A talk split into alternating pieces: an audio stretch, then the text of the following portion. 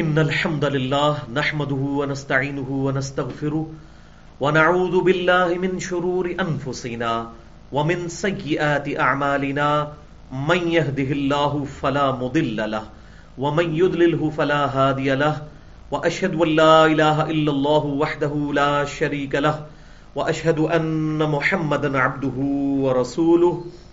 أما بعد فإن خير الحديث كتاب الله وخير الهدي هدي محمد صلى الله عليه وسلم وشر الأمور محدثاتها وكل محدثة بدعة وكل بدعة ضلالة وكل ضلالة في النار. أعوذ بالله السميع العليم من الشيطان الرجيم من همزه ونفخه ونفسه بسم الله الرحمن الرحيم. رب اشرح لي صدري ويسر لي أمري واحلل عقدة من لساني يفقهوا قولي. بسم الله الرحمن الرحيم. ان اللہ وملائکته يصلون على النبی یا ایها الذين آمنوا صلوا علیہ وسلموا تسلیما اللهم صل على محمد وعلى ال محمد كما صليت على ابراهيم وعلى ال ابراهيم انك حميد مجيد. اللهم بارك على محمد وعلى ال محمد كما باركت على ابراهيم وعلى ال ابراهيم انك حميد مجيد. آج آٹھ نومبر دو ہزار چودہ کو ہفتے کے دن قرآن کلاس نمبر ایک سو پچاس میں انشاء اللہ تعالی ہم سورہ یونس کی آیت نمبر سکسٹی ون سے شروع کریں گے۔ اور پہلی آیت ہی بڑی اہم ترین آیت ہے ایمان کے اعتبار سے۔ اعوذ باللہ السمیع العلیم من الشیطان الرجیم، بسم اللہ الرحمن الرحیم۔ سورہ یونس آیت نمبر سکسٹی ون۔ وما تکون فی شأن۔ اور اے محبوب صلی اللہ علیہ وسلم، آپ نہیں ہوتے کسی بھی حال میں۔ وما تتلو منہ من قرآن۔ اور نہ یہ کہ آپ قرآن میں سے تلاوت کر رہے ہوتے ہیں۔ ولا تعملون من عمل۔ اور نہ یہ کہ آپ جتنے بھی امال کر رہے ہوتے ہیں، آپ صلی اللہ علیہ وسلم اور آپ کے جانصار صحابہ اکرام نمردوان اللہ کنہ علیکم شہودا، مگر یہ کہ ان تمام امال کے موقع پر ہم خود گواہ ہوتے ہیں۔ یعنی اے محبوب صلی اللہ علیہ وسلم، آپ جب بھی قرآن کی تلاوت کریں یا آپ کسی بھی حال میں ہو یا کوئی بھی نیک عمل کریں تو آپ کا اللہ آپ کے ان تمام اعمال پر گواہ ہوتا ہے۔ خود بغیر فرشتوں کے اللہ تعالی فرشتوں کا محتاج نہیں۔ اذ تفیضون فی، جبکہ آپ کوئی بھی کام شروع کر رہے ہوتے ہیں۔ وما يعزب عن ربك من مثقال ذرة في الارض۔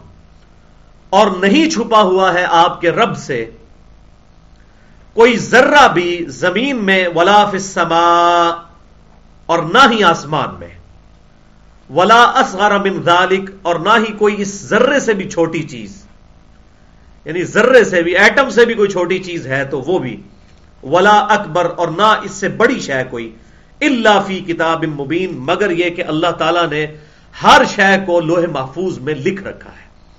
یعنی نہ صرف اللہ تبارک و تعالیٰ کا علم اس چیز کا احاطہ کیے ہوئے ہے بلکہ اللہ تعالیٰ نے اس کو پہلے ہی اپنے ڈیوائن نالج کی وجہ سے ہر چیز کو لوہے محفوظ میں لکھ رکھا ہے۔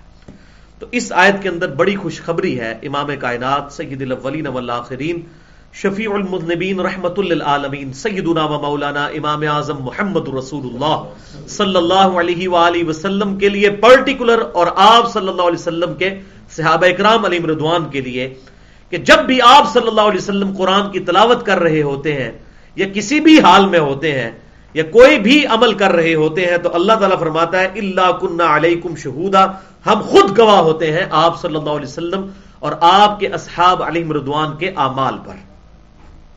یہ اللہ تبارک و تعالیٰ کی طرف سے کسی بھی اہل ایمان کے لیے بہت بڑی خوشخبری ہے۔ لہذا اس کانٹیکس میں تین احادیث بڑی اہم ہے میں یہاں پر بیان کر دیتا ہوں۔ پہلی حدیث صحیح مسلم سے، انٹرنیشنل نمبر کے مطابق چھ ہزار آٹھ سو ترپن۔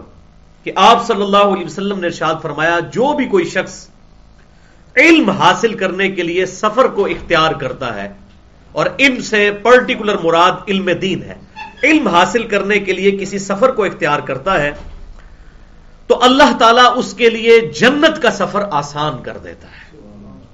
یعنی آپ لوگ بھی اتنی دور سے یہاں پر قرآن کلاس کے لیے آتے ہیں، تو علم حاصل کرنے کے لیے، اور اس سے بہتر کوئی علم ہو ہی نہیں سکتا، قرآن پاک سے بہتر۔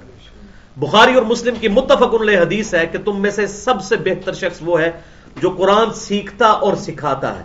اب یہ سیکھنے اور سکھانے سے پرٹیکولر مراد ہا، عین، تھا بود اس قسم کی آوازیں نکالنا نہیں ہے۔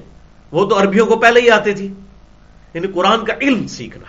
ہمارے لیے دونوں چیزیں مراد ہوں گی۔ ہم نے تجوید بھی سیکھنی ہوگی اور اس قرآن کا فہم بھی سیکھنا ہوگا۔ تو سب سے بہتر وہ جو قرآن سیکھے اور سکھائے۔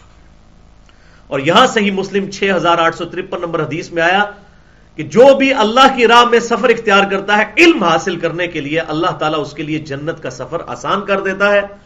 اور جو لوگ اللہ کے گھر میں اکٹھے ہوں، کس لیے؟ یتلون کتاب اللہ اللہ کی کتاب کی تلاوت کرنے کے لیے۔ یعنی اجتماعی قرآن خانی اگر کہیں پر کی جاتی ہے، تو یہ بالکل صحیح مسلم کی حدیث سے ثابت ہے۔ یتلون کتاب اللہ اللہ کی کتاب کو تلاوت کرنے کے لیے اگر کوئی لوگ پرٹیکولر اس نیت کے ساتھ جمع ہوتے ہیں اور اس قرآن کی درس و تدریس کرتے ہیں، آپس میں بیٹھ کر کوئی قرآن کا ہلکا لگاتے ہیں، اور اس میں ایک دوسرے کو درس دیتے ہیں قرآن سے، قرآن کی جو احکامات ہیں اور قرآن پاک کی جو فکر ہے، وہ لوگوں کو سکھاتے ہیں، اس کا فہم۔ تو جو تلاوت کرتے ہیں وہ الگ کر دیا ان کو اور ساتھ وہ لوگ بھی جو اس کی درس و تدریس کرتے ہیں، اس کا فہم سیکھتے اور سکھاتے ہیں۔ تو آپ صلی اللہ علیہ وسلم نے پھر چار باتیں ان کے لیے ارشاد فرمائی۔ نمبر ایک، صحیح مسلم چھ ہزار آٹھ سو ترپن۔ ان پر اللہ تعالی کی طرف سے سکینت نازل ہوتی ہے، اللہ کی طرف سے سکون۔ اللہ بکر اللہ تتما القلوب۔ سورت الرات کی آیت نمبر اٹھائیس میں آیا۔ آگاہ ہو جاؤ، اللہ کی یاد میں دلوں کا سکون ہے۔ اور اللہ کی سب سے بڑی یاد کیا ہے؟ قرآن۔ ذکر و اس ذکر یاد دہانی کو ہم نے نازل کیا اور ہم اس کی حفاظت کرنے والے ہیں۔ سب سے بڑا ذکر اللہ کا، اللہ کی کتاب ہے۔ اور باقی ساری چیزیں بعد میں۔ تو اللہ تعالی کی طرف سے ان پر سکینت نازل ہوتی ہے۔ نمبر دو، اللہ کی رحمت انہیں ڈھانپ لیتی ہے، جو قرآن کی تعلیم سیکھنے کے لیے آتے ہیں۔ اور یہ بات یاد رکھیے گا، اس میں طویل خاص سے جو مراد ہے، وہ قرآن کا فہم کہ اس میں لکھا کیا ہوا ہے۔ عربیوں کو تو پتا تھا ہا کی آواز کہاں سے نکلتی ہے، عین کہاں سے نکلتا ہے، سا کہاں سے نکلتا ہے، تا پا یہ تمام ان کو فرق پتا تھے۔ یہاں پر آیا یتدار بین آپس میں ایک دوسرے کو درس دیتے ہیں اس کتاب کا۔ ان لوگوں کے لیے پرٹیکولر۔ ان پر سکینت نازل ہوتی ہے، نمبر ایک، نمبر دو، ان کو رحمت اللہ کی ڈھانپ لیتی ہے، نمبر تین فرشتے گھیر لیتے ہیں اس محفل کو، ساری محفل کو۔ یہ اکثر لوگ جو یہ والی حدیث وہ پکڑ کے لگا رہے ہوتے ہیں، اللہ ہو کا ذکر اور فلاں ذکر کے اوپر کہ جی فرشتے ڈھانپ لیتے ہیں، وہ پرٹیکولر ہے ہی کتاب اللہ کے درس کے لیے ہے۔ صحیح مسلم، انٹرنیشنل نمبر کے مطابق چھ ہزار آٹھ سو ترپن۔ اس ذکر کے لیے ہے پرٹیکولر۔ نمبر تین، فرشتے گھیر لیتے ہیں۔ اور نمبر چار، اللہ تعالی ان لوگوں کے بارے میں اپنے فرشتوں میں فخر فرماتا ہے کہ دیکھو تم نے تو یہ کہا تھا کہ یہ زمین پر خون ریزی مچائے گا۔ دیکھو ایسے لوگ بھی ایسی سلیم الفطرت روحیں بھی دنیا میں موجود ہیں جنہوں نے ان سلاتی و نسخی و محیا یا و ماتی اللہ رب العالمین بے شک میری نماز میری قربانی میرا جینا میرا مرنا سب کچھ اللہ رب العالمین کے لیے انہوں نے سب کچھ اپنا وقف کر دیا ہے۔ اللہ از دا ٹاپ پرورٹی ہے جن کی اللہ ترجیح اول ہے۔ ایسے لوگ بھی موجود ہیں۔ اللہ اور پھر ساتھ ہی آپ صلی اللہ علیہ وسلم نے ارشاد فرمایا جس شخص کو اس کے عمل نے پیچھے کر دیا، اس کا نصب کبھی بھی اسے آگے نہیں کر سکے گا۔ یہ وہی حدیث ہے، بخاری اور مسلم کی متفق حدیث۔ اے میری بیٹی فاطمہ، اس بات پہ مت اکڑنا کہ تم اللہ کے نبی کی بیٹی ہو۔ اگر اللہ نے تمہاری گرفت کر دی، تو میں تمہیں بچا نہیں سکوں گا۔ حالانکہ سیدہ فاطمہ تو زہرا رضی اللہ تعالی عنہا جنتی عورتوں کی سردار ہے۔ اصل میں ہمیں سنایا گیا کہ نبی کی بیٹی کی نسبت بھی اسے اس نسبت کا فائدہ نہیں ہوگا جب تک وہ نبی صلی اللہ علیہ وسلم کے احکامات کی پیروی نہیں کرے گا۔ لقد کان لکم فی رسول اللہ عثمت الحسنہ بے شک رسول اللہ صلی اللہ علیہ وسلم کی زندگی میں تمہارے لیے بہترین نمونہ ہے۔ اگر آپ صلی اللہ علیہ وسلم کی پیروی نہ کی تو آپ کا خود اعلان سن لیں صحیح مسلم چھ ہزار آٹھ سو ترپن کہ جس شخص کو اس کے عمل نے پیچھے کر دیا اس کا نصب اس کی رشتہ داری اس کو آگے نہیں کر سکتی۔ اب میرا ایک کلاس فیلو تھا انجینئرنگ یونیورسٹی میں۔ سید عمران شاہ اور قادیانی تھا۔ اب مجھے بتائیے کہ اب اس کو یہ سید ہونے کی نسبت نفع کر سکتی ہے؟ اگر وہ خاتم النبیین کا عقیدہ ہی اس کا درست نہیں ہے۔ تو یہ وہ بات ہے کہ آپ صلی اللہ علیہ وسلم نے ارشاد فرمایا، جس شخص کو اس کے عمل نے پیچھے کر دیا، اس کی رشتہ داری اس کو آگے نہیں لے کے جا سکتی۔ اللہ ولا ينفع ذا الجد منك الجد اے اللہ جسے تو عطا کرے، اس سے کوئی روک نہیں سکتا، اور جس سے تو روک لے، اسے کوئی عطا نہیں کر سکتا۔ اور بڑے سے بڑے شخص کو اس کا عہدہ، اس کا نصب کوئی فائدہ پہنچانے والا نہیں تیرے حضور۔ جب تک امال درست نہیں ہوں گے۔ یہ جو دعا میں نے پڑھی ہے بخاری اور مسلم میں آپ صلی اللہ علیہ وسلم کی متفق علیہ حدیث ہے۔ آپ صلی اللہ علیہ وآلہ وسلم فرض نمازوں کے بعد یہ دعا پڑھا کرتے تھے۔ تو یہ زبردست حدیث ہے۔ قرآن حکیم کا درس کرنے کے اعتبار سے، اس کی تلاوت کے لیے اکٹھا ہونے کے اعتبار سے کہ پرٹیکولر جو ذکر کی محفلوں کے بارے میں فضیلت آئی کہ فرشتے ڈھانپ لیتے ہیں، اللہ کی طرف سے سکینت نازل ہوتی ہے، رحمت نازل ہوتی ہے، کتنی باتیں اس صحیح مسلم کی حدیث میں آئیں۔ لیکن کن لوگوں کے لیے؟ جو لوگ قرآن پاک کی تلاوت کے لیے جمع ہوتے ہیں، وہ تدار رسون اور اس کی درس و تدریس کرتے ہیں آپس میں ایک دوسرے کے ساتھ۔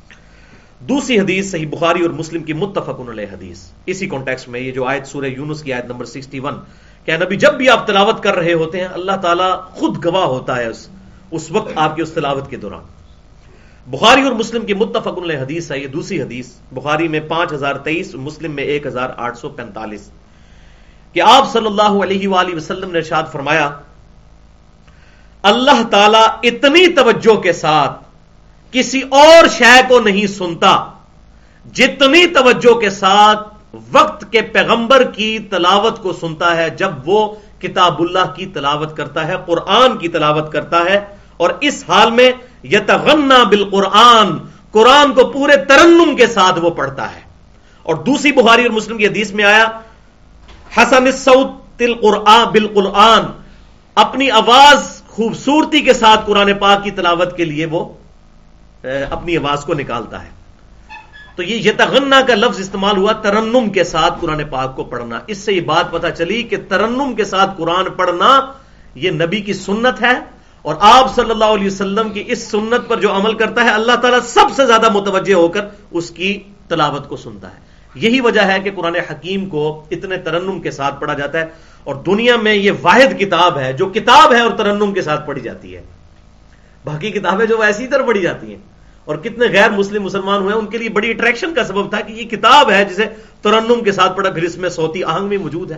اب دیکھیں کتنا بیلنسڈ ہے۔ اس طریقے سے شعرانہ، شاعرانہ کلام جیسا بیلنس نہیں ہے، لیکن جو آزاد نظم کا سٹائل ہے، وہ قرآن پاک سے ڈکٹ کیا گیا۔ بہرحال اس میں ایک ملغوتی غنا موجود ہے اس کے اندر۔ ڈیوائن میوزک ہے قرآن پاک کے اندر ایک خاص قسم کا۔ اور تیسری حدیث صحیح بخاری کی انٹرنیشنل نمبر کے مطابق سات ہزار پانچ سو ستائیس۔ اور یہ تو کنکلوڈنگ الفاظ ہیں، آپ صلی اللہ علیہ وسلم نے ارشاد فرمایا کہ جو شخص یتغن بالقرآن، قرآن کو ترنم کے ساتھ نہیں پڑھتا، وہ ہم میں سے ہے ہی نہیں۔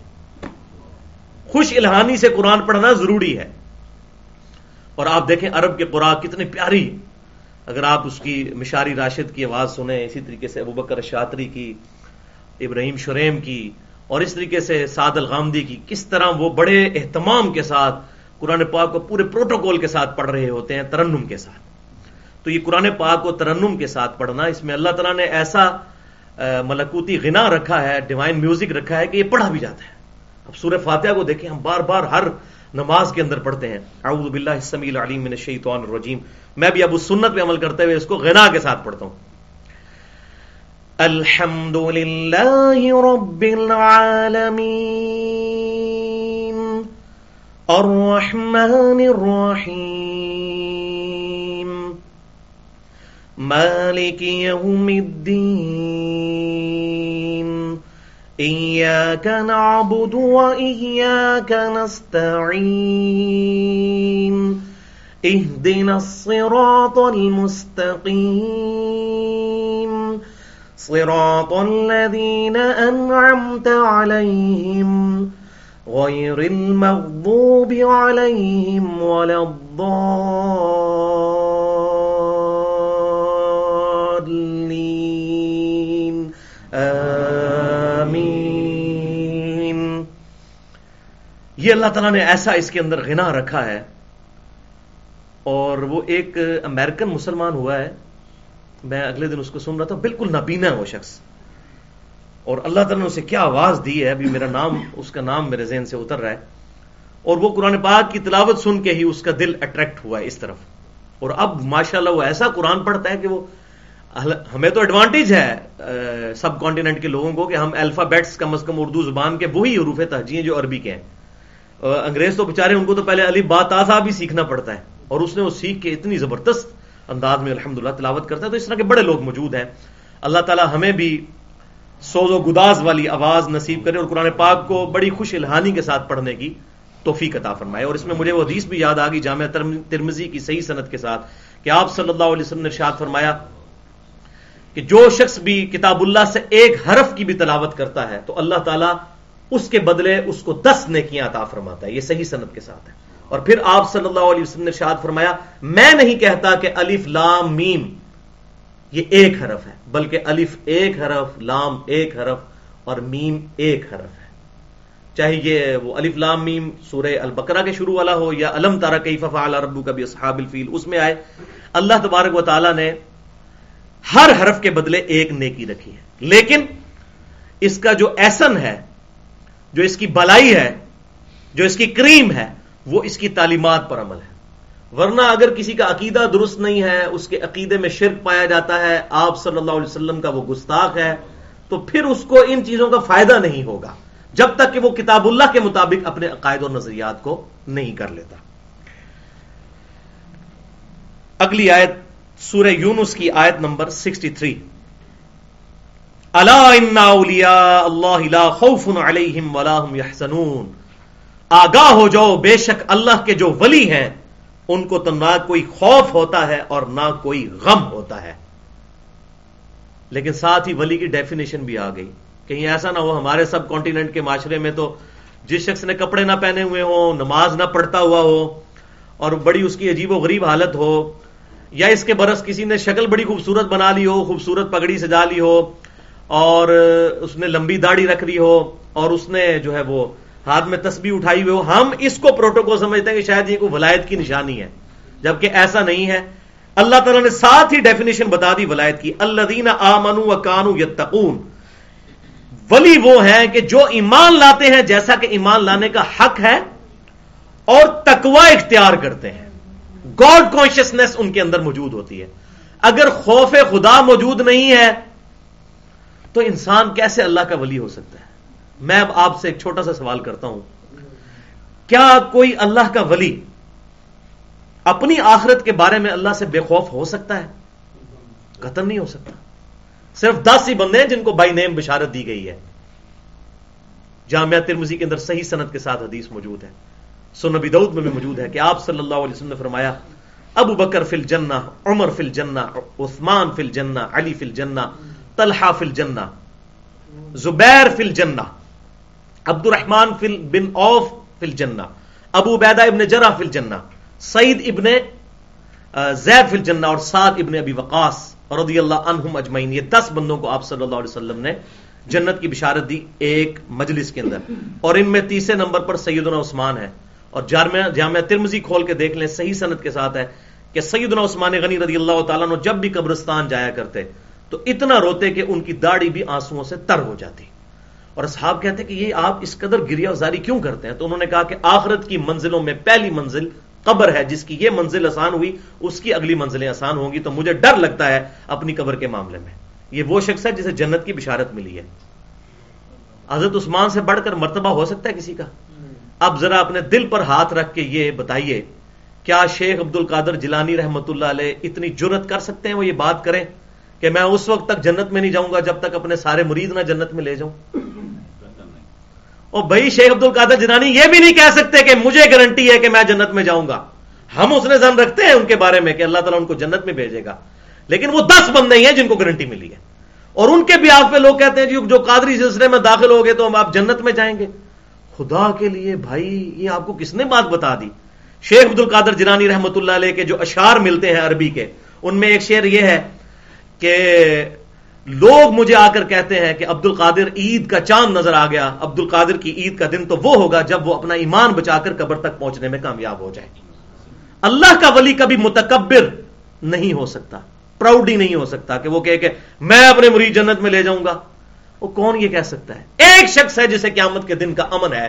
بخاری اور مسلم کی متفق علیہ درجنوں احادیث ہیں۔ کہ جب سب انبیاء کرام علیہ السلام سے لوگ ہو کر آپ صلی اللہ علیہ وسلم تک پہنچنے والے ہوں گے تو آخر میں سیدنا عیسیٰ علیہ السلام کے پاس پہنچیں گے۔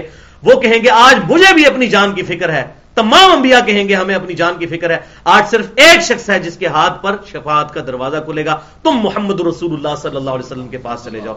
آج صرف وہ امن میں ہے۔ تو بھائی، وہاں تو نبی بھی کہہ رہے ہیں، نفسا نفسی، بخاری اور مسلم اٹھا کے دیکھیں۔ حضرت آدم کہیں گے، نفس نفسی نفسی، مجھے آج اپنے نفس کی فکر ہے، حضرت نو علیہ السلام، ابراہیم علیہ السلام۔ تو وہاں شیخ عبد القادر جنانی جیسے اربوں لوگ بھی ہوں، ایک ابراہیم کے برابر نہیں ہو سکتے۔ تو یہ لوگ بےچارے کہاں پر؟ ان کی کیا ورت ہے ان کے مقابلے میں؟ کروڑوں مہینوں دن چشتی جمع ہو جائے، ایک عیسیٰ علیہ السلام کے برابر نہیں ہو سکتے۔ خربوں فرید الدین گنجے شکر جمع ہو جائے، ایک نور علیہ السلام کے برابر نہیں ہو سکتے۔ تو ان کو شرم نہیں آتی یہ بات کرتے ہوئے؟ کہ انبیاء کے بارے میں کہہ رہے ہیں، حدیث ہے، بخاری، مسلم کی، وہ کہیں گے، نفسی نفسی، رسول اللہ صلی اللہ علیہ وسلم کے پاس جاؤ، تو پھر آپ لوگوں کے بابوں کے پاس بھیج دیتے ہیں نا وہ نبی۔ سب جھوٹ ہے۔ اسی لیے کہتے ہیں، قرآن حدیث ڈائریکٹ نہ پڑھنا گمراہ ہو جاؤ گے۔ کیونکہ قرآن حدیث میں بالکل واضح جو چیزیں لکھی ہیں، وہ تو آپ کے سامنے۔ اللہ اکبر کبیر۔ تو ولی وہ ہیں جو ایمان لاتے ہیں، جیسا ایمان لانے کا حق ہے، اور اللہ کا تقوی اختیار کرتے ہیں، ڈرتے رہتے ہیں ہر وقت اللہ تعالیٰ سے۔ کہ کہیں ہم سے نافرمانی سرزد نہ ہو جائے اللہ کی، نہ یہ کہ وہ اتنے کانفیڈنٹ ہوتے ہیں کہ اسی تو بھی جنت ہی لے کے جانا ہے۔ نہ پائی ایک کوئی نہیں کر سکتا۔ لہم البشرا فی الحیات دنیا ایسے نیک لوگوں کے لیے بشارت ہے دنیا کی زندگی میں بھی وفل آخرا اور آخرت کی زندگی میں بھی۔ لا تبدیل علی کلمات اللہ اور اللہ کے کلمات نہیں بدلیں گے۔ اللہ کا یہ وعدہ ہے کہ دنیا میں انہیں بشارت ملے گی۔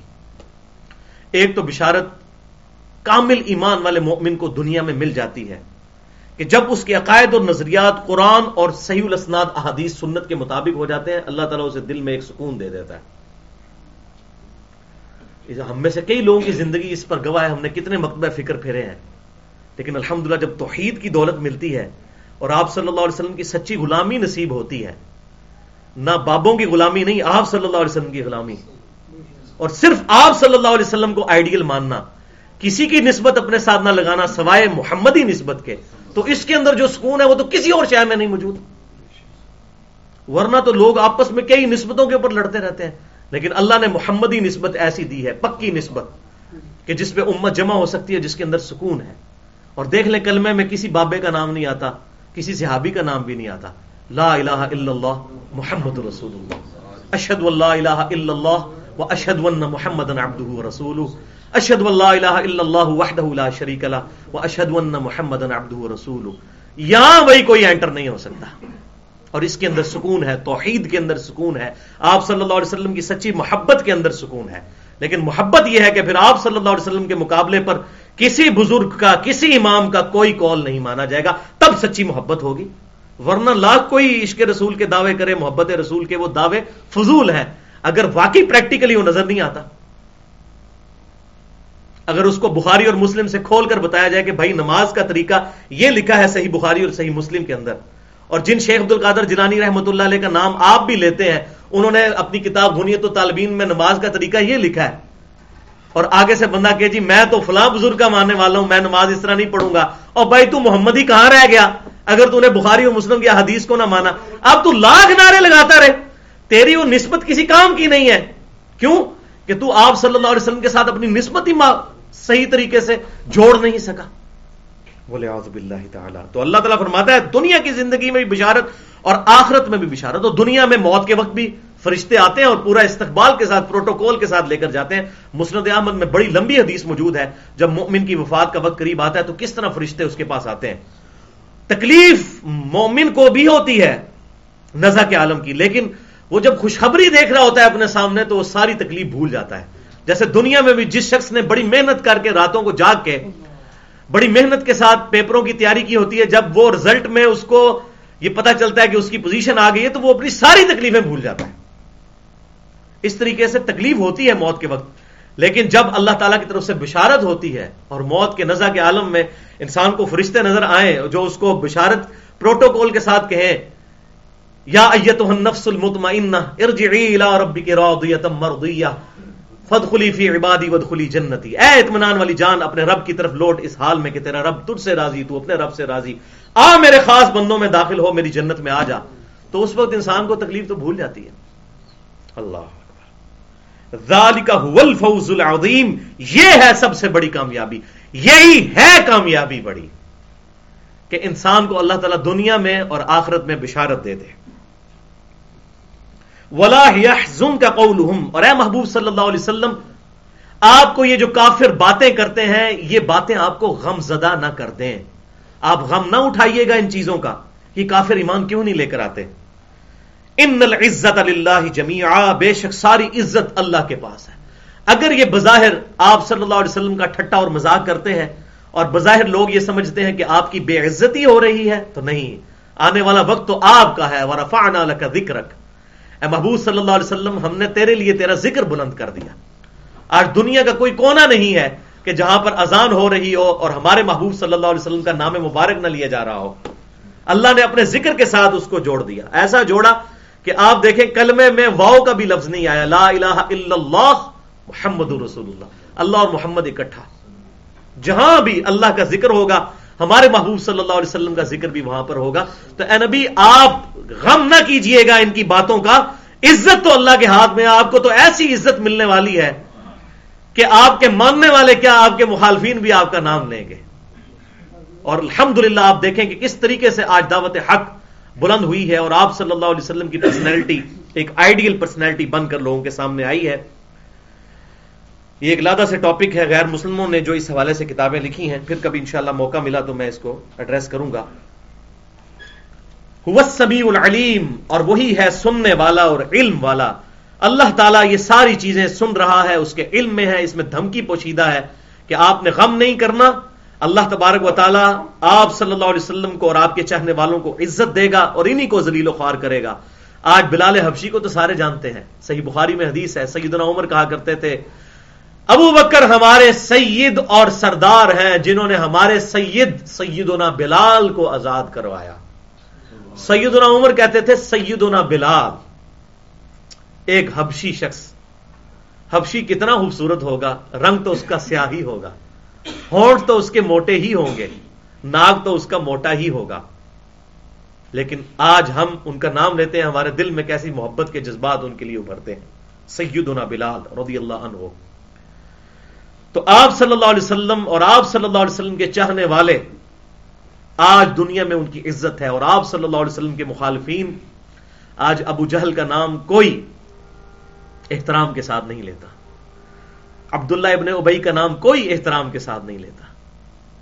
لیکن ان لوگوں کے نام جنہوں نے آپ صلی اللہ علیہ وسلم کے ساتھ جانساری کی، اللہ تعالیٰ نے آپ صلی اللہ علیہ وسلم کو ایسے خیر کثیر عطا فرمائی ان کل ہر شے کی کثرت عطا فرما دی للہ اللہ ان منف سماواتی ومن فل آگاہ ہو جاؤ، بے شک اللہ ہی کا ہے، جو کچھ آسمانوں میں ہے اور جو کچھ زمین میں۔ اللہ تعالیٰ جس کے لیے چاہے دل مولڈ کر دے کسی کے۔ اب یہ اندازہ کیجیے کہ یہ اس وقت صورت نازل ہو رہی ہے کہ صرف ایک سو پچیس بندے مسلمان ہوئے۔ ابھی کسی نے سوچا نہیں کہ یار تیرہ سال کی محنت ہے۔ تن من دھن لگا کر صرف ایک سو پچیس بندے مسلمان ہوئے۔ ہیں ابھی ہجرت مدینہ سے پہلے یہ صورت نازل ہوئی ہے۔ اس وقت کسی نے سوچا تھا کہ آنے والا وقت ایسا وقت مسلمانوں پہ آنے لگا ہے کہ آندہ دس اور پندرہ سال کے اندر پوری دنیا مسلمانوں کے قبضے میں ہوگی اور مسلمان دنیا کی ایسی سپر پاور بنیں گے کہ ان کا غلبہ پھر ایک ہزار سال تک نیچے نہیں آئے گا۔ اس وقت کسی نے سوچا تھا ایک سو پچیس بندوں کے ساتھ اب کیا کر سکتے ہیں؟ وہ تو پھر اللہ تبارک و تعالیٰ کی طرف سے ایسا معاملہ ہوا کہ اللہ تعالیٰ نے آپ صلی اللہ علیہ وسلم کو ہجرت مدینہ کے بعد کتال کی برکت سے اس طریقے سے جو ہے وہ کامیابی عطا فرمائی کہ دنیا دیکھ رہی ہے۔ الحمدللہ۔ تو اللہ ہی کی ملکیت ہے، جو کچھ آسمانوں میں ہے، جو کچھ زمین میں ہے۔ وما يتبع الذين يدعون من دون اللہ شرکا اور کس کی پیروی کر رہے ہیں؟ یہ لوگ جو کہ پکارتے ہیں اللہ کے علاوہ اور ہستیوں کو۔ یہ کس کی پیروی کر رہے ہیں؟ نہیں پیروی کر رہے کسی کی بھی۔ مگر يتبعون الا الظن، یہ تو پیروی نہیں کر رہے ہیں، اتباع نہیں کر رہے ہیں، مگر اپنے گمان کی۔ وہ ان ہم اللہ یخرسون اور یہ تو نہیں ہے مگر اٹکل پچو چلانے والے۔ یعنی اللہ تعالیٰ کے مقابلے پر یہ جو ہستیاں انہوں نے بنا لی ہیں، لات، منات، عزا، یہ بت جن کو یہ اپنا مشکل کشا اور حاجت روا سمجھتے ہیں، یہ تو تھریٹیکل باتوں پر چل رہے ہیں۔ زن کی پیروی کر رہے ہیں، ان کے اباؤ جداد نے ان کو یہ تعلیمات دی یہ اسی کے پیچھے چل رہے ہیں۔ جبکہ اللہ ہے وہ کہ جس نے بنایا رات کو اس قابل کہ تم اس میں سکون حاصل کرو۔ وہ نہارا مب اور دن کو روشن بنایا۔ رات آرام کے لیے بنائی اور دن کو اللہ تبارک و تعالیٰ نے روشن بنایا اور ایسا چراغ روشن کر دیا ہے، یہ سورج۔ آپ حیران ہو کہ پوری دنیا کے اندر جہاں کہیں بھی یہ جو گاڑیوں کے مکینک ہیں، آپ دیکھیں گاڑی کے نیچے گھسے ہوتے ہیں دن کے وقت اور انہیں کو بلب نہیں آن کیا ہوتا۔ سورج کی ایسی روشنی ہے کہ وہ ریفلیکٹڈ لائٹ بھی ہر جگہ پہنچ رہی ہوتی ہے۔ لیکن اگر وہی کام ان کو رات کے وقت کرنا پڑ جائے، تو کتنے بلب روشن کرنے پڑے۔ تو اللہ تعالیٰ نے یہ دن کو ایسا معاملہ، یہ تو ایک میں اسپیکٹ سے بات کر رہا ہوں، دوسرا اسپیکٹ دیکھیں۔ اسی سورج کی روشنی سے فوٹو سنتھس زیائی تعلیف کے ذریعے پودے اپنی خوراک تیار کرتے ہیں۔ اور اس سے پورا نظام چل رہا ہے۔ آج گندم اگر ختم ہو جائے، سورج نہ رہے تو گندم ختم ہو جائے گی۔ اور اس کے علاوہ جتنا سبزہ ہے، جس کو جانور کھاتے ہیں، جانور بھی دنیا سے ختم ہو جائیں گے۔ یہ پورے کا پورے معاملات جو ہیں، اللہ تبارک و تعالیٰ نے جو سبب بنایا ہے اس کے لیے، اس سورج کو بنایا ہے۔ تو اب کوئی بے وقوف ہی ہوگا جو سورج کو مشکل کشا سمجھ کر اس کو پکارنا شروع کر دے۔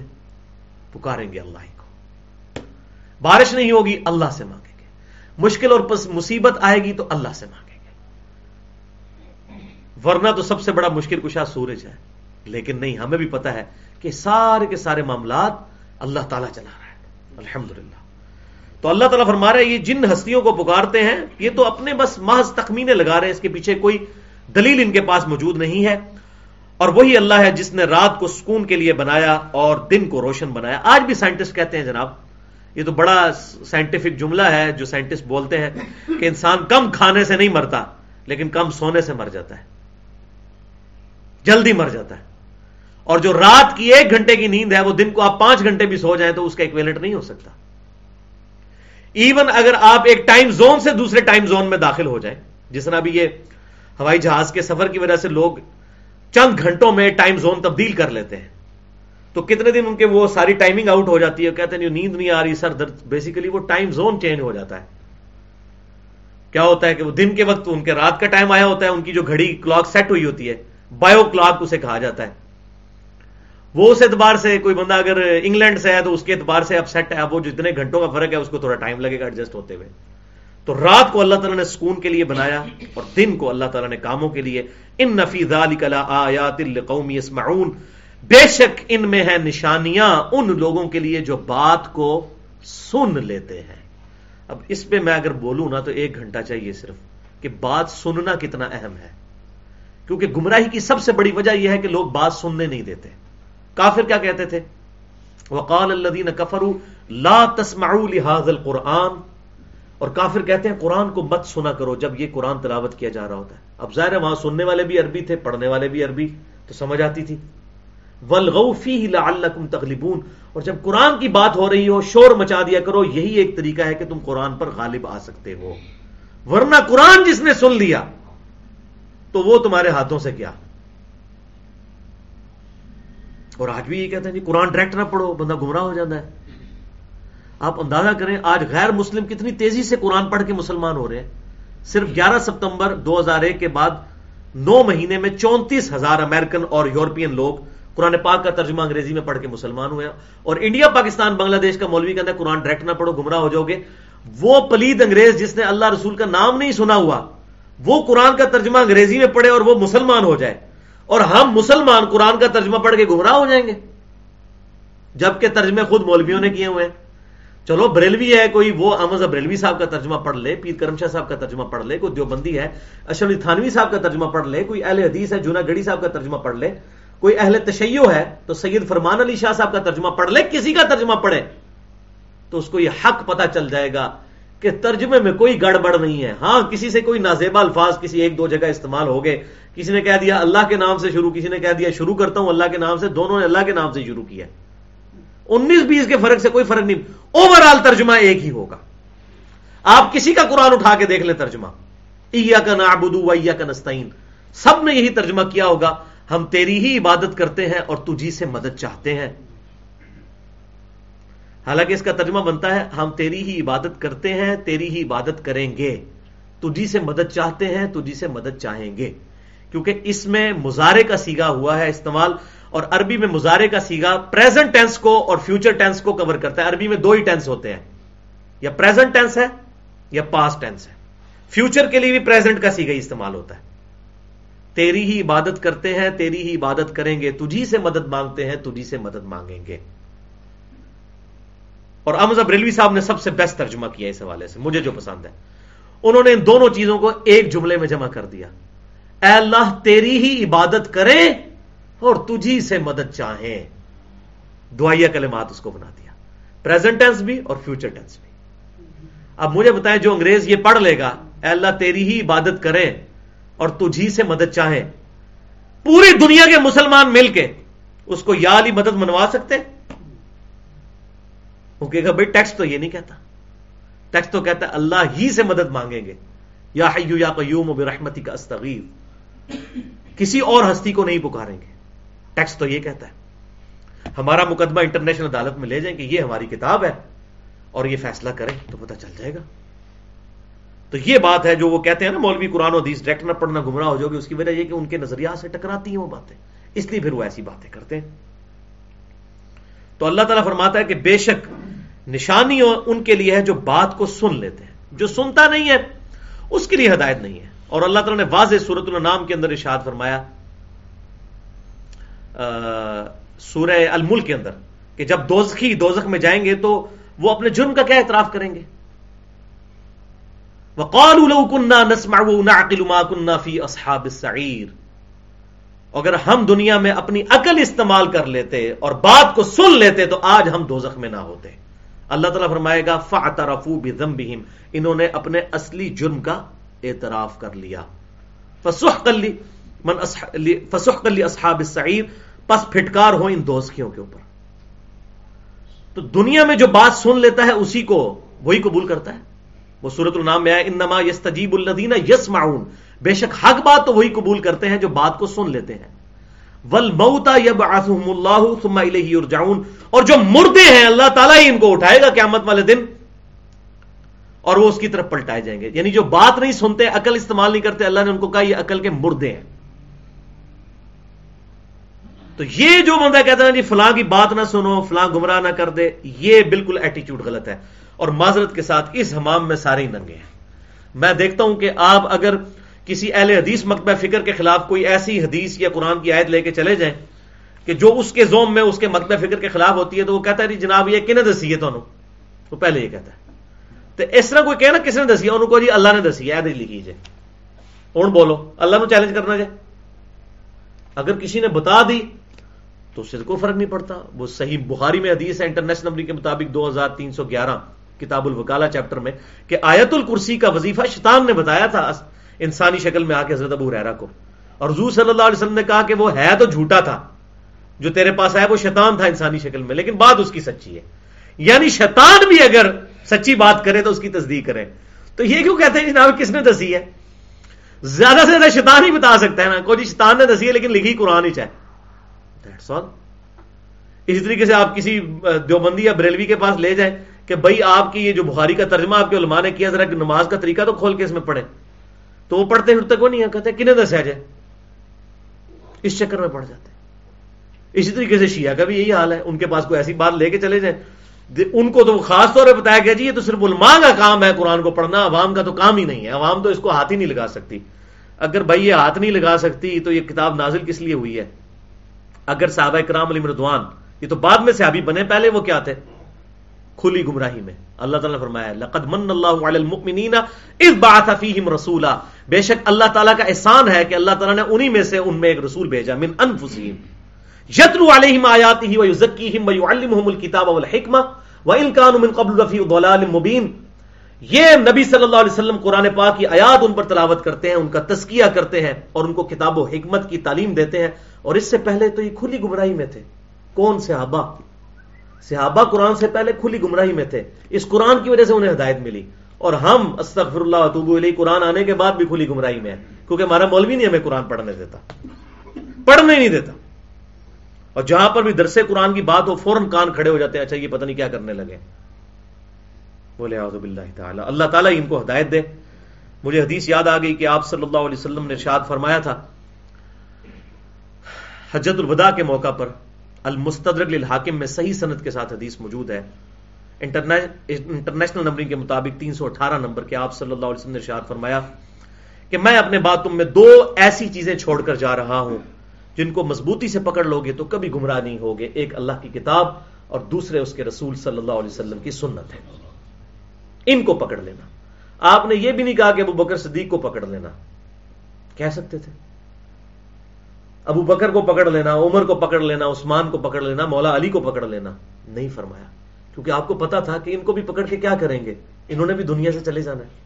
قیامت تک جو چیز باقی رہنی ہے، وہ کتاب اللہ اور آپ صلی اللہ علیہ وسلم کی سنت مبارکہ ہے جو دنیا میں رہنی اس لیے آپ صلی اللہ علیہ وسلم نے امت کو وہی کے حوالے کیا ہے، کسی شخصیت کے حوالے نہیں کیا۔ اور ہم شخصیات کے اندر بٹ گئے ہوئے ہیں۔ اور مجھے تو بڑا دکھ ہوتا ہے جب ہم مسجدوں کے باہر اس طرح کی پریزنٹیشن دیکھتے ہیں کہ شخصیات کے اوپر لوگوں نے تقسیم کی ہوئی ہوتی ہے۔ اور پھر نسبت در نسبت در نسبت بنائی جاتے ہیں۔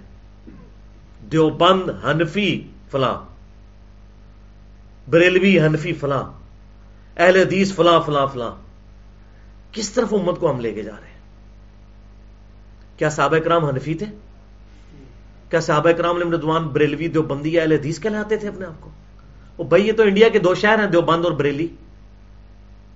اٹھارہ سو ستاسٹھ سے پہلے دنیا میں کوئی مسلمان اپنے آپ کو دیوبندی نہیں کہتا تھا۔ مدرسہ اٹھارہ سو ستاسٹھ میں بنا۔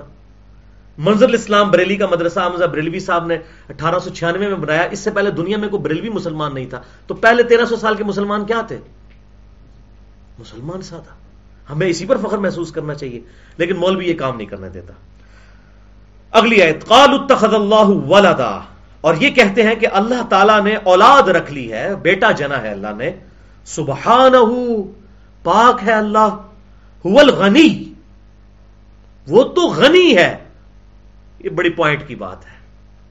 اولاد کی ضرورت اسے ہوتی ہے جس سے یہ ہو کہ میں نے مر جانا ہے اور میرا نام آگے کوئی روشن کرے گا۔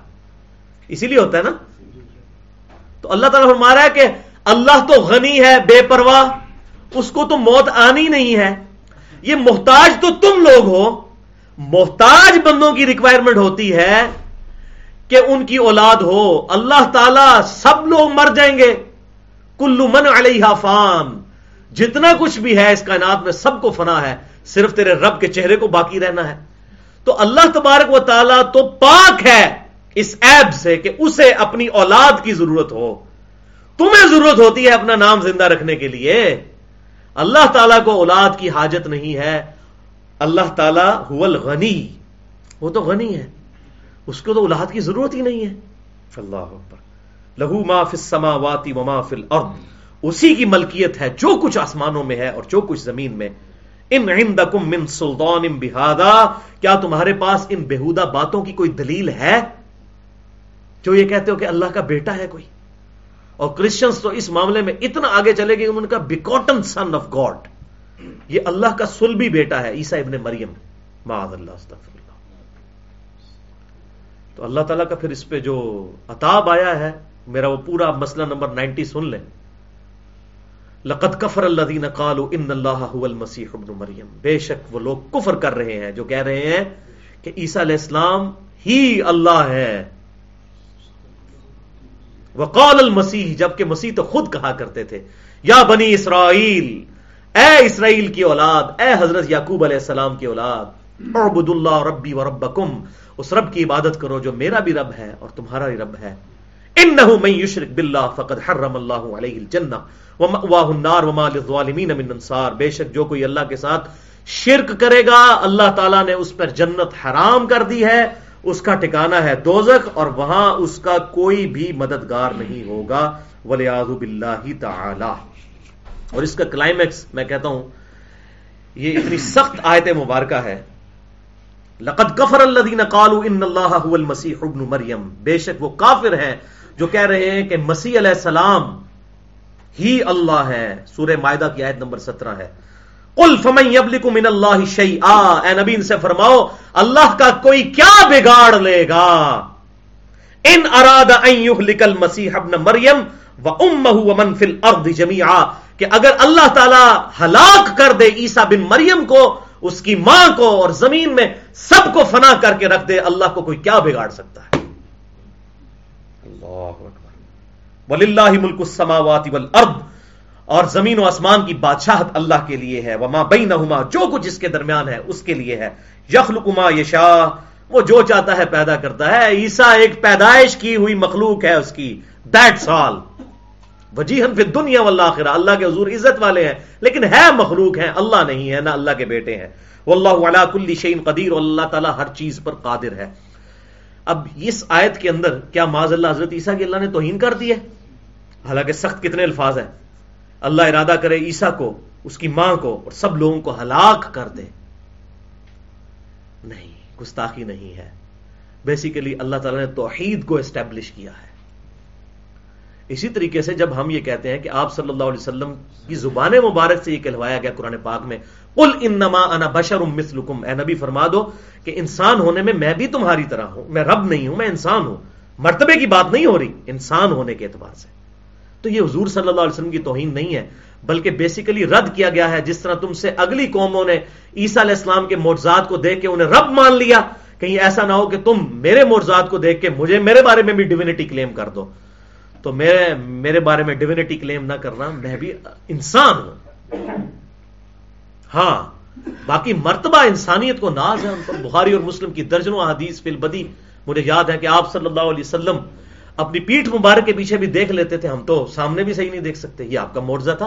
آپ کی آنکھیں ضرور تھیں ہماری طرح کی نہیں تھی بخاری اور مسلم کی متفق حدیث ہے۔ آپ صلی اللہ علیہ وسلم نے نماز کسوب میں ہاتھ اوپر بلند کیا اور پھر نیچے کیا۔ اصحاب نے بعد میں پوچھا، آپ نے فرمایا، میں نے جنت دیکھ لی ساتوں آسمانوں کے اوپر۔ اور میں نے ارادہ کیا کہ یہ میں انگور کا گوشہ توڑ لوں۔ پھر میں نے ترک کر دیا کہ اللہ تعالیٰ نے ان نعمتوں پہ پردہ رکھا ہے، اس کو پردے میں رہنے دیا جائے۔ ورنہ تو یہ اتر جاتی تو قیامت تک کھاتے رہتے۔ جنت کو فنا تو نہیں ہے۔ اسی طریقے سے بخاری اور مسلم کی متفق حدیث آپ صلی اللہ علیہ وسلم کے پسینے مبارک سے خوشبو آتی تھی اور صحابہ کرام اسے عطر کے طور پر استعمال کرتے تھے۔ تو آپ صلی اللہ علیہ وسلم کے مرتبے کی بات نہیں ہو رہی۔ آپ صلی اللہ علیہ وسلم کی اسپیشیز وہی ہے، انسان۔ سورہ بنی اسرائیل میں آیا کہ اگر زمین پر فرشتے آباد ہوتے تو ہم فرشتوں کو پیغمبر بنا کر بھیجتے۔ زمین پر انسان آباد ہے، انسانوں میں سے پیغمبر بنایا۔ اور آپ صلی اللہ علیہ وسلم کی سب سے بڑی خوبی جو ہے، وہ انسان ہونا ہے۔ کیوں؟ مٹی اور انسان نور سے افضل ہے۔ نور نے تو سجدہ کیا ہوا ہے مٹی کو۔ تمام فرشتوں نے سجدہ کیا نا۔ تو آپ صلی اللہ علیہ وسلم کا افضل البشر ہونا۔ لقد خلق نل انسان افی احسن تقویم۔ انسان کو اللہ نے کہا، میں نے سب سے بہترین مخلوق، جو میری کریشن کا کلائمیکس ہے، وہ انسان ہے۔ اور پھر اس کریشن میں کلائمیکس امام کائنات سید الاولین والآخرین۔ شفیع المذنبین رحمت للعالمین سیدنا و مولانا امام اعظم محمد رسول اللہ صلی اللہ علیہ وسلم کی مبارک ذات ہے۔ الحمدللہ۔ تو اللہ تعالیٰ فرما رہا ہے، یہ جو تم اللہ کے بارے میں یہ کلیم کرتے ہو کہ یہ اللہ نے کوئی بیٹا جنا یا اس طریقے سے ایسے معاملات کیے ولی آزب اللہ تعالیٰ۔ اور یہاں پر یہ بھی یاد رکھیں، کسی درجے میں ہماری امت کے اندر بھی یہ خرابی آئی، میں نے اس کو ایڈریس کیا ہے مسئلہ نمبر 41 کے نام سے۔ نور من نور اللہ وحدت الوجود اور علم الکلام سے متعلق ایک گھنٹے کی بڑی ٹیکنیکل اور علمی گفتگو ہے۔ کہ اگر کوئی نور من نور اللہ سے مراد یہ لیتا ہے کہ اللہ کی طرف سے آیا ہوا نور مین کا مطلب ہوتا ہے سے۔ نور فی نور اللہ نہیں نور من نور اللہ۔ قد جاؤکم من اللہ نور و کتاب مبین۔ اللہ کی طرف سے ایک نور آیا تمہارے پاس اور ایک کتاب آئی۔ اور امام تبری، جنہوں نے سب سے پہلی قرآن کی تفسیر لکھی پہلے تین سو سال کے مسلمانوں میں، ابن جریر التبری المتوفا تین سو دس ہجری، انہوں نے اسی صورت المائدہ کی آیت کے تحت کہا کہ اس نور سے مراد آپ صلی اللہ علیہ وسلم کی مبارک ذات ہے اور یہ کتاب جو ہے، اس سے مراد یہ کتاب اللہ ہے۔ تو آپ صلی اللہ علیہ وسلم نور ہدایت ہے، قرآن میں آیا۔ یا نبی ارسلنا کا شاہد و مبشر و نذیرہ وہ دائن اللہ بیدنی و سراجم منیرا۔ اے نبی، آپ ایسے سورج ہیں جو دوسروں کو بھی چمکا دیتا ہے۔ تو آپ صلی اللہ علیہ وسلم نور ہدایت ہیں۔ اللہ کی طرح سے آئے ہوئے نور ہیں۔ آپ صلی اللہ علیہ وسلم کی روحانیت نور پر مبنی ہے۔ لیکن اگر کوئی معذ اللہ، استغفر اللہ، اس سے مراد لیتا ہے کہ اللہ تعالیٰ نے اپنے اندر سے کسی کو جنا ہے ولیاض باللہ، تو لم یلد ولم یولد، ولم یک اللہ کفوا احد۔ نہ اللہ نے کسی کو جنا، نہ اللہ میں سے کوئی جنا گیا، نہ خود اللہ کسی سے جنا گیا، اور اس کا ہم پلہ کوئی نہیں ہے۔ لہٰذا یہ نور من نور اللہ کا اگر عقیدہ ہوگا، تو اس سے مراد صرف یہ ہوگا، اللہ کی طرف سے آیا ہوا نور، اللہ میں سے نکلا ہوا نور نہیں۔ ولیاض باللہ، یہ سراہتن کفر اور شرکیہ عقیدہ ہے۔ اور یہی کرسچنس کے اندر بھی آیا کہ انہوں نے روح من، قرآن میں آیا نا، عیسیٰ علیہ السلام روح من ہے۔ یہاں بھی نور من نور اللہ، بالکل ٹھیک ہے، روح من ہو۔ حضرت عیسیٰ علیہ السلام اللہ کی طرف سے ہے روح۔ ٹھیک ہے۔ تو یہ اس اعتبار سے میں نے اس میں بڑی ٹیکنیکل ڈسکشن کیا آج میں اس ڈیٹیل میں نہیں جاتا۔ تو اللہ تعالیٰ فرماتا ہے، تم اپنی کوئی دلیل پیش کرو، یہ جو تم عقائد اڈاپٹ کیے ہوئے ہو۔ اتقولون علی اللہ ما لا تعلمون۔ کیا تم اللہ تعالیٰ پر ایسے بہتان لگاتے ہو جن کا علم تمہیں خود بھی نہیں ہے؟ بغیر علم کے ہی۔ اور جی ساڈا تو یہی عید ہے یہ وہی چیز ہے۔ قل ان الذين يفترون على الله الكذب اے نبی، فرما دیجیے، بے شک وہ لوگ جو اللہ پر جھوٹ باندھتے ہیں۔ جھوٹی بات اللہ کے بارے میں کرتے ہیں لا یفلحون، وہ کبھی بھی کامیاب نہیں ہوں گے۔ اللہ پر جھوٹ چھوڑ دیں، بخاری اور مسلم کی متفق الحدیث ہے اور صحیح مسلم کی پہلی حدیث مولا علی رضی اللہ تعالیٰ عنہ سے یہی ہے کہ جس شخص نے میری طرف جھوٹی بات منسوب کی، وہ اپنا مقام دو میں دیکھ لیں آپ صلی اللہ علیہ وسلم نے شاد فرمایا۔ چہ جائے کہ اللہ تعالیٰ کے بارے میں۔ متعن فی دنیا بس یہ دنیا کی زندگی کا چند دن کا لطف اندوز ہونا ہے، یہ دنیا میں زندگی برت لو۔ ثم الینا مرجعہم، پھر اے منکرو، تمہیں لوٹ کر ہماری ہی طرف آنا ہے۔ ثم نذيقهم العذاب الشديد بما كانوا يكفرون پھر ہم تمہیں چکھائیں گے اس شدید عذاب کا مزہ کہ جو تم دنیا میں ہماری ناشکری کرتے تھے، ہمارا انکار کیا کرتے تھے۔ کفر کی اپروپریٹ ٹرانسلیشن ہے انکار کرنا۔ چاہے کوئی اپنے عمل میں کرے، چاہے عقیدے میں کرے۔ جیسا کہ سن نبی دعود میں حدیث موجود ہے، من ترک سراتا متعمدن فقد کفر۔ جس نے جان بوجھ کر نماز کو ترک کیا، گویا کہ اس نے کفر کیا۔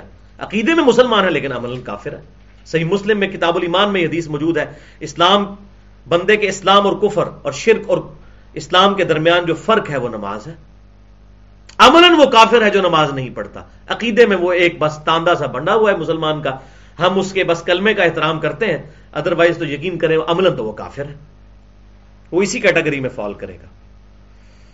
اب جناب آیت نمبر سیونٹی ون سے حضرت نو علیہ السلام کا ذکر شروع ہو رہا ہے۔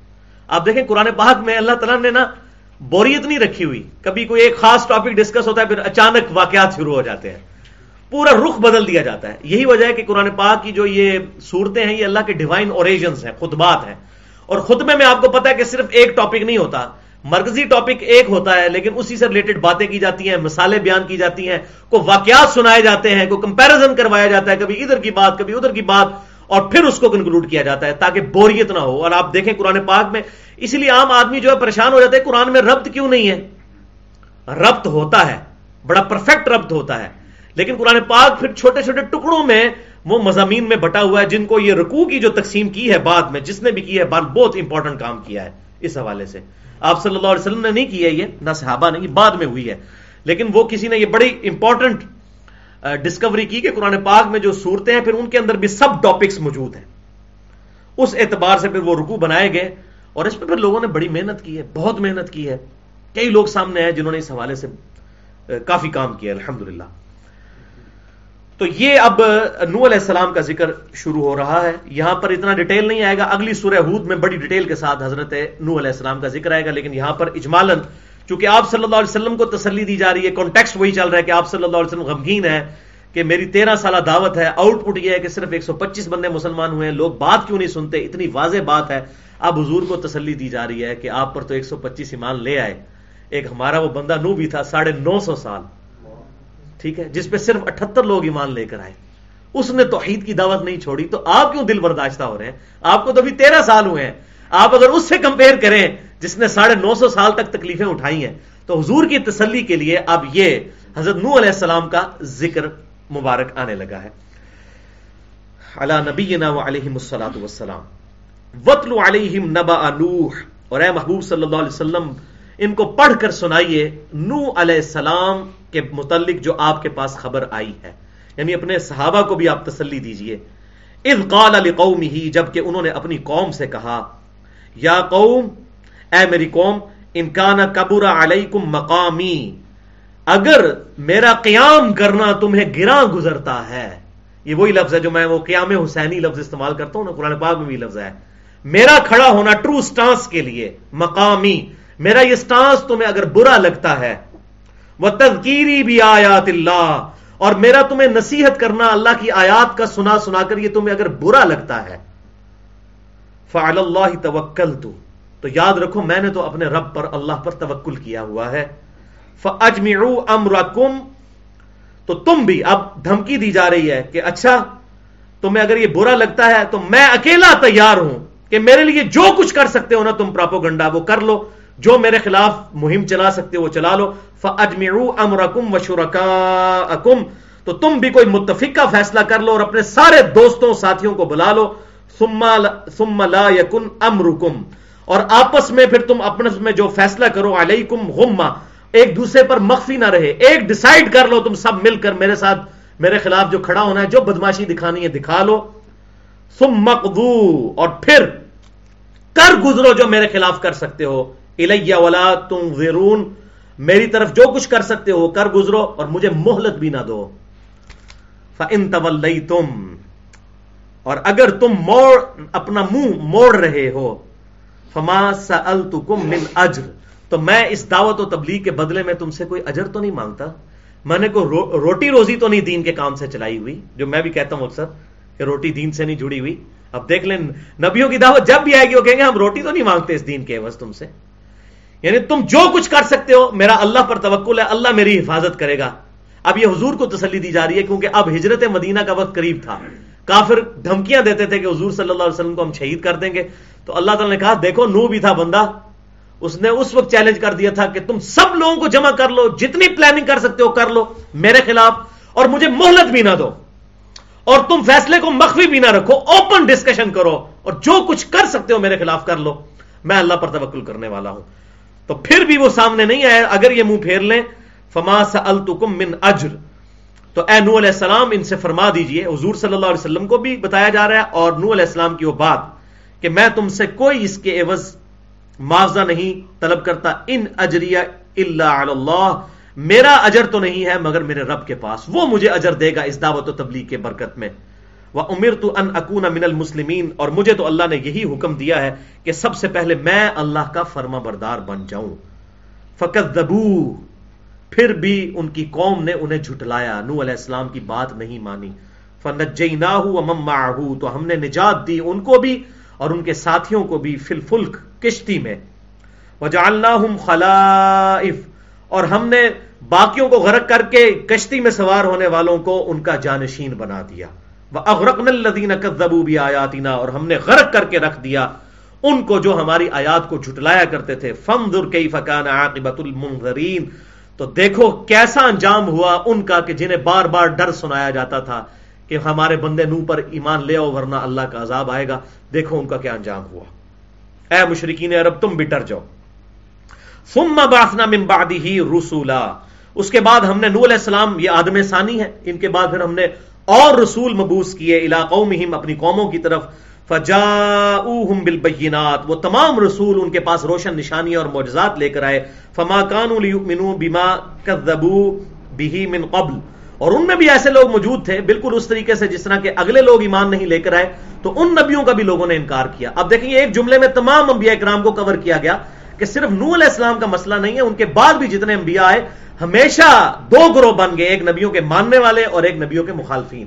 تو اے نبی، آپ پریشان نہ ہو صلی اللہ علیہ وآلہ وسلم، تمام انبیاء کے ساتھ یہی معاملہ ہوا۔ اور کچھ لوگ ایمان لے کر آئے اور کچھ نے ان کا انکار کیا۔ کذالک نتبع علی قلوب المعتدین۔ اور اس طریقے سے ہم مہر لگا دیتے ہیں سرکشوں کے دلوں پر، جو خود حق نہیں حاصل کرنا چاہتے، کیونکہ حق تو اسے ملے گا جو کوشش کرے گا۔ والذین جاہدوا فینا لنهدینهم سبلنا، جو لوگ ہماری راہ میں کوشش کریں گے، ان کے لیے ہم اپنی راہیں کھولیں گے۔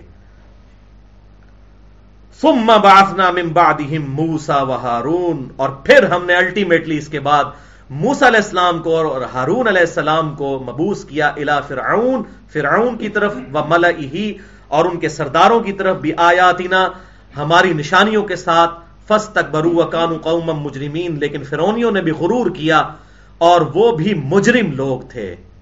ان شاء اللہ تعالی اگلی دفعہ ہم موسا علیہ السلام کا ذکر بڑی ڈیٹیل کے ساتھ یہاں پر آئے گا۔